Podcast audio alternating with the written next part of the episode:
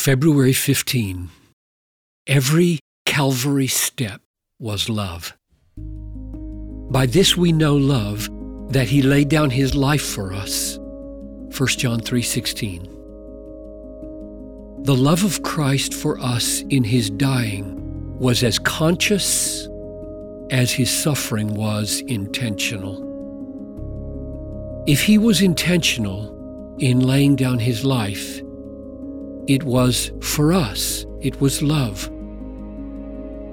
When Jesus knew that his hour had come to depart out of this world to the Father, having loved his own who were in the world, he loved them to the end. John 13, 1. Every step on the Calvary Road meant, I love you. Therefore, to feel the love of Christ in the laying down of his life, it helps to see how utterly intentional it was.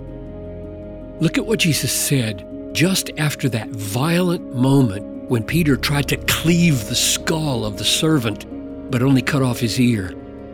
Jesus said to him, Put your sword back in its place, for all who take the sword will perish by the sword.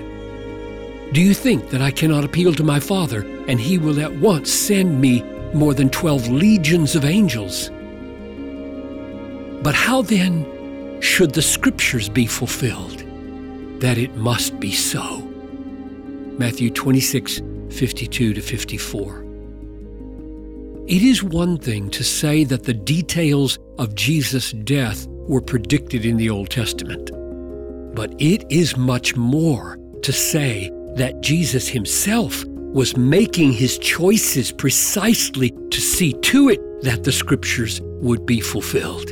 That's what Jesus said he was doing in Matthew 26 54. I could escape this misery, but how then should the scriptures be fulfilled that it must be so?